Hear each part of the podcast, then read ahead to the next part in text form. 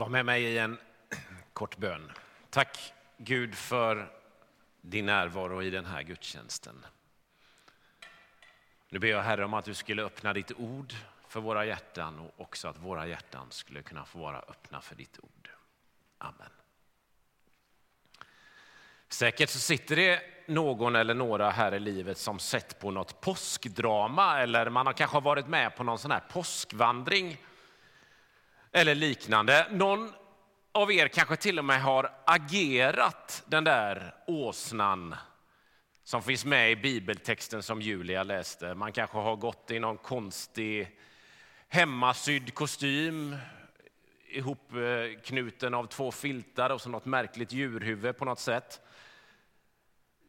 För även om, om adventstämningen är liksom på topp hos många av oss, det är ljusstakar och stjärnor, snön och vädret, så är det ju faktiskt så att den här händelsen när Jesus rider in i Jerusalem på den där åsnan, den utspelar ju sig bara några dagar innan händelserna på påsk. När Jesus dör och sedan uppstår. Och då står ju också den texten som central i, i kyrkans tid, alltså både på advent och på påsk, några av kyrkans största högtider. Det måste ju betyda att det här är en viktig text som säger någonting. Om, om vi nu väljer att sätta fokus på den två gånger om året så, så, måste den ju vara viktig. Och vad är det då som är så viktigt? Det vill jag säga någonting om nu. När vi kanske försöker spela upp den där händelsen för våra ögon med Jesus på åsnan så är det ju ofta något som totalt sticker ut. Alltså det är något helt unikt. Jesus Kristus, världens frälsare, kommer ridande på en åsna och den andra åsnan går bredvid. Och eftersom han gör det här då totalt unika och ovanliga på det här speciella sättet så måste ju folk fatta att det är världens frälsare som kommer. Alltså här sker något alldeles fantastiskt framför våra ögon. Men sanningen är att så var det ju inte. Alltså den här händelsen, att en man sitter på en åsnerygg på en dammig väg in mot Jerusalems centrum följt av några andra som verkar gå vid hans sida eller strax bakom. Vet ni, det hände varje dag. Hela tiden. Alltså den här transporten, det här sättet att förflytta sig på, på den här platsen, i den här tiden, det var helt normalt. Det var alldeles standard. Vi bor ganska nära järnvägsspåret lite längre bort och när vi var nyinflyttade så reagerade vi ju på varje tåg som kom. Wow, nu kommer tåget liksom. Det här har vi inte varit med om tidigare. Och så tyckte man att det dundrade och lät. Ganska snart så byttes den där fascinationen mot att man inte längre märker eller hör tåget. Alltså att någon red på en åsna på Jerusalems gator det var lika vanligt som att tåget passerar utanför oss. Eller lika vanligt som att en epa som låter betydligt snabbare än vad den är kör på Valentinsvägen här lite längre bort. Alltså man kan ju tycka att det är rätt konstigt att det är så här nu. Om Guds son ska göra entré till den här världen inför sin viktigaste och största vecka någonsin varför väljer han då det här sättet? På det allra mest vanliga och vardagliga sättet. Ja, men det är faktiskt ingen tillfällighet att Jesus gör som han gör. Det är liksom inte så att han inte bara hittade någon häst och vagn så att det fick duga med de där två åsnorna. Eller att det var inte så att han liksom inte hittade någon annan väg än just den som han valde och tänkte den, den går nog till centrum. Nej, men inte alls. Nej, hör här. Anledningen till att när världens frälsare, universums herre, Guds son kommer till mänskligheten på det här sättet så vill han visa att när jag kommer till varje människa så gör jag det ofta i det vanliga och i det vardagliga. Så var det inte alltid. Backar man tillbaka till tiden innan Jesus föddes till jorden så var det ganska ofta lite mer spektakulärt och uppseendeväckande när Gud grep in. Då var det liksom genom molnstoden i öknen när han ledde sitt folk. Det var genom busken som brann, men som ändå inte brann upp. Eller han fick en annan åsna att tala på samma sätt som dig och mig. Men när Guds son ska landa på den här jorden så föds han av en kvinna, precis som alla andra. Och när, när han gör entré inför den vecka som kröns av händelserna som ligger till grunden för mycket av hela vår värld så gör han inte det på något sätt som är något förverkeri. Det är inget spektakulärt, inget ståndsmässigt. Det är på ett sätt bara helt vanligt och vardagligt. Vad är det Jesus säger i och med det? Jo, när du vill se efter både Guds entré och Guds påverkan i ditt liv, efter vad han vill göra skillnad, påverka, förvandla, sätta avtryck. Var sker det någonstans då? Jo, mitt i ditt alldeles vanliga liv. Ibland kan man tänka att ska jag få en erfarenhet av Gud så ska det till något alldeles extraordinärt, det ska till något alldeles fantastiskt. Vet du, advent säger att Gud kommer mitt i din vardag, mitt i det vanliga. Vi hörde ju bibeltexten som, som Julia läste förut säga Välsignad är han som kommer, konungen i Herrens namn. Alltså han som sitter där på åsneryggen, han är på väg, han kommer. I Sakarja, en av de gammaltestamentliga profetböckerna, talar också om att Jesus ska komma. Då är han ännu lite tydligare, då står det så här. Se, din konung kommer till dig, rättfärdig är han, seger är honom given, i ringhet kommer han, ridande på en åsna, på en ung åsnehingst. Vem är det som kommer? Ja, men det är Jesus. Hur kommer han? I ringhet, ja, men i det enkla och i det vanliga. Ja, men till vem kommer han då?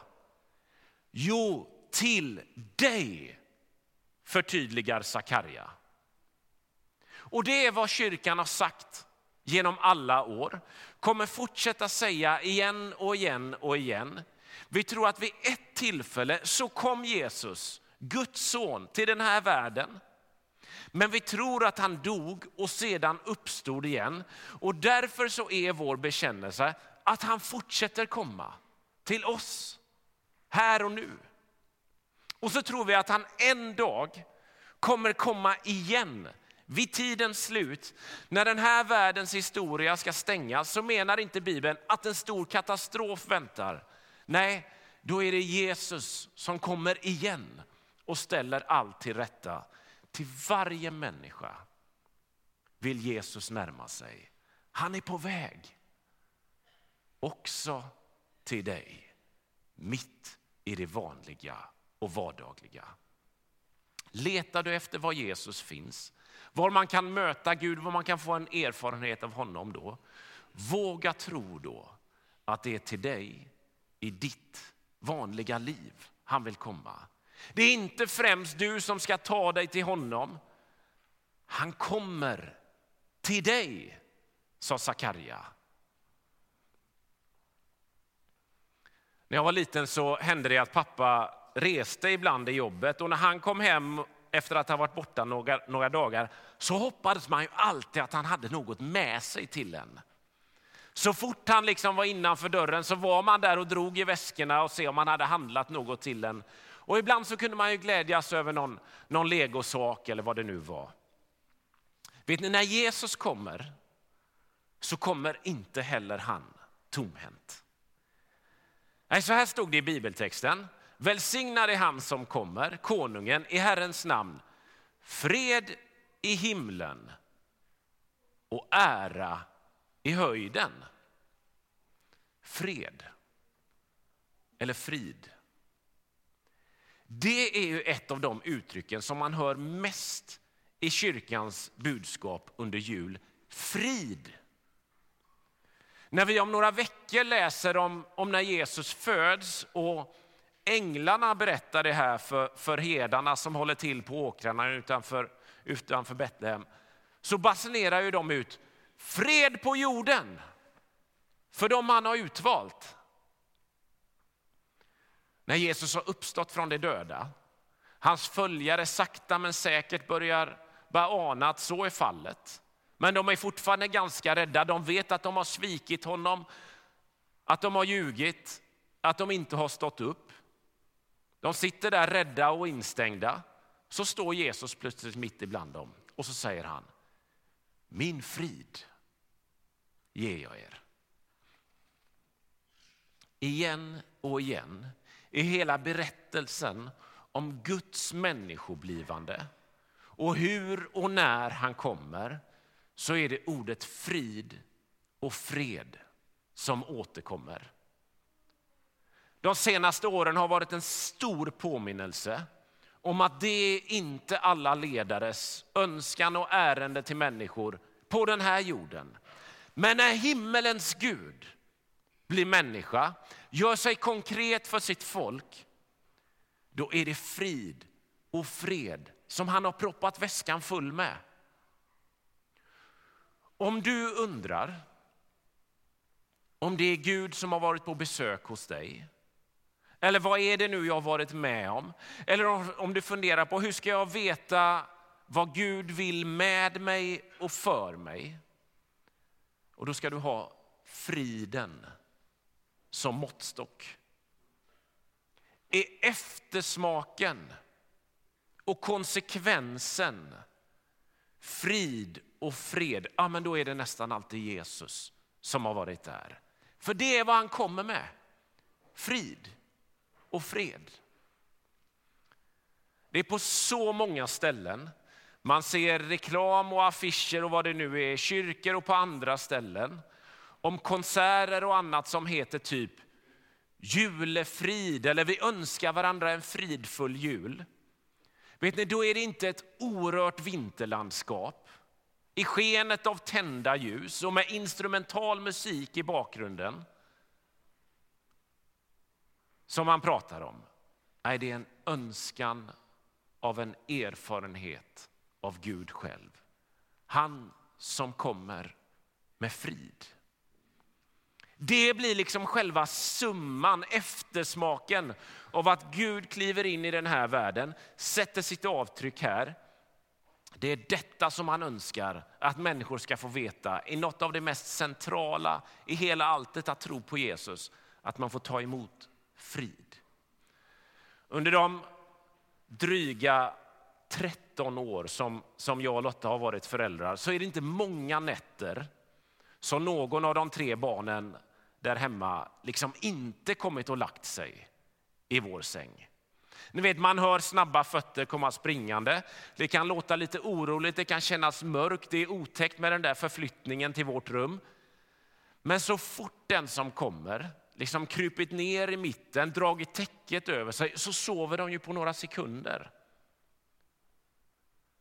Är det redan upptaget av, av något syskon så när man kommer så är ju frågan, men var ska jag få plats? Och så får man knö ihop sig lite och så ryms en till och så snart så sover i alla fall barnen. Alltså det är ju inte så att våra sängar är så mycket skönare. Eller att det är liksom bara vi som har täcken och kuddar. Nej, men rent tekniskt finns det ju väldigt goda förutsättningar att sova i gott i deras egna sängar.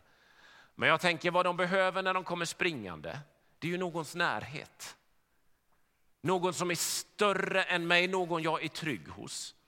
Vet ni, natten tar inte slut bara för att de kommer till oss. Mörkret är liksom inte ljusare i vårt rum. Det är bara så att vår närvaro skänker en trygghet som de inte hittar hos sig själva just där och då när de vaknar mitt i natten. Jag tänker att vår oro kanske inte är exakt samma som barnens mitt i natten. Men visst känner man ändå igen det. Alltså vad händer i mörkret? Vad är det egentligen som rör sig här och där? Hur länge ska det egentligen vara natt? Till den som tänker så ibland menar Bibeln. Jesus kommer till dig och han har med sig frid och fred. Bibeln sätter vid något tillfälle begreppet fridsfursten på Jesus. Vet ni, han är den större i rummet för oss. Den att hitta tryggheten hos. Advent berättar att Jesus kommer till dig. Det är inte främst du som ska söka upp honom. Han kommer ofta i det vanliga och i det vardagliga, mitt i ditt liv. Och det han har med sig när han kommer, det är frid och fred från Gud själv. Det är hans agenda till dig och till den här världen. Amen. Tack Gud för att du är fridens första. Det du har med dig allra främst till den här världen, det är frid och fred. Och Herre, nu tror jag vi är några av oss som vill öppna oss för din närvaro. För att du faktiskt äntrar den här världen. Du har gjort det en gång, du fortsätter göra det och du kommer göra det igen. Så Gud, låt oss få se att mitt i våra alldeles vanliga liv, mitt i det vardagliga, dit kommer du. Där dyker du upp.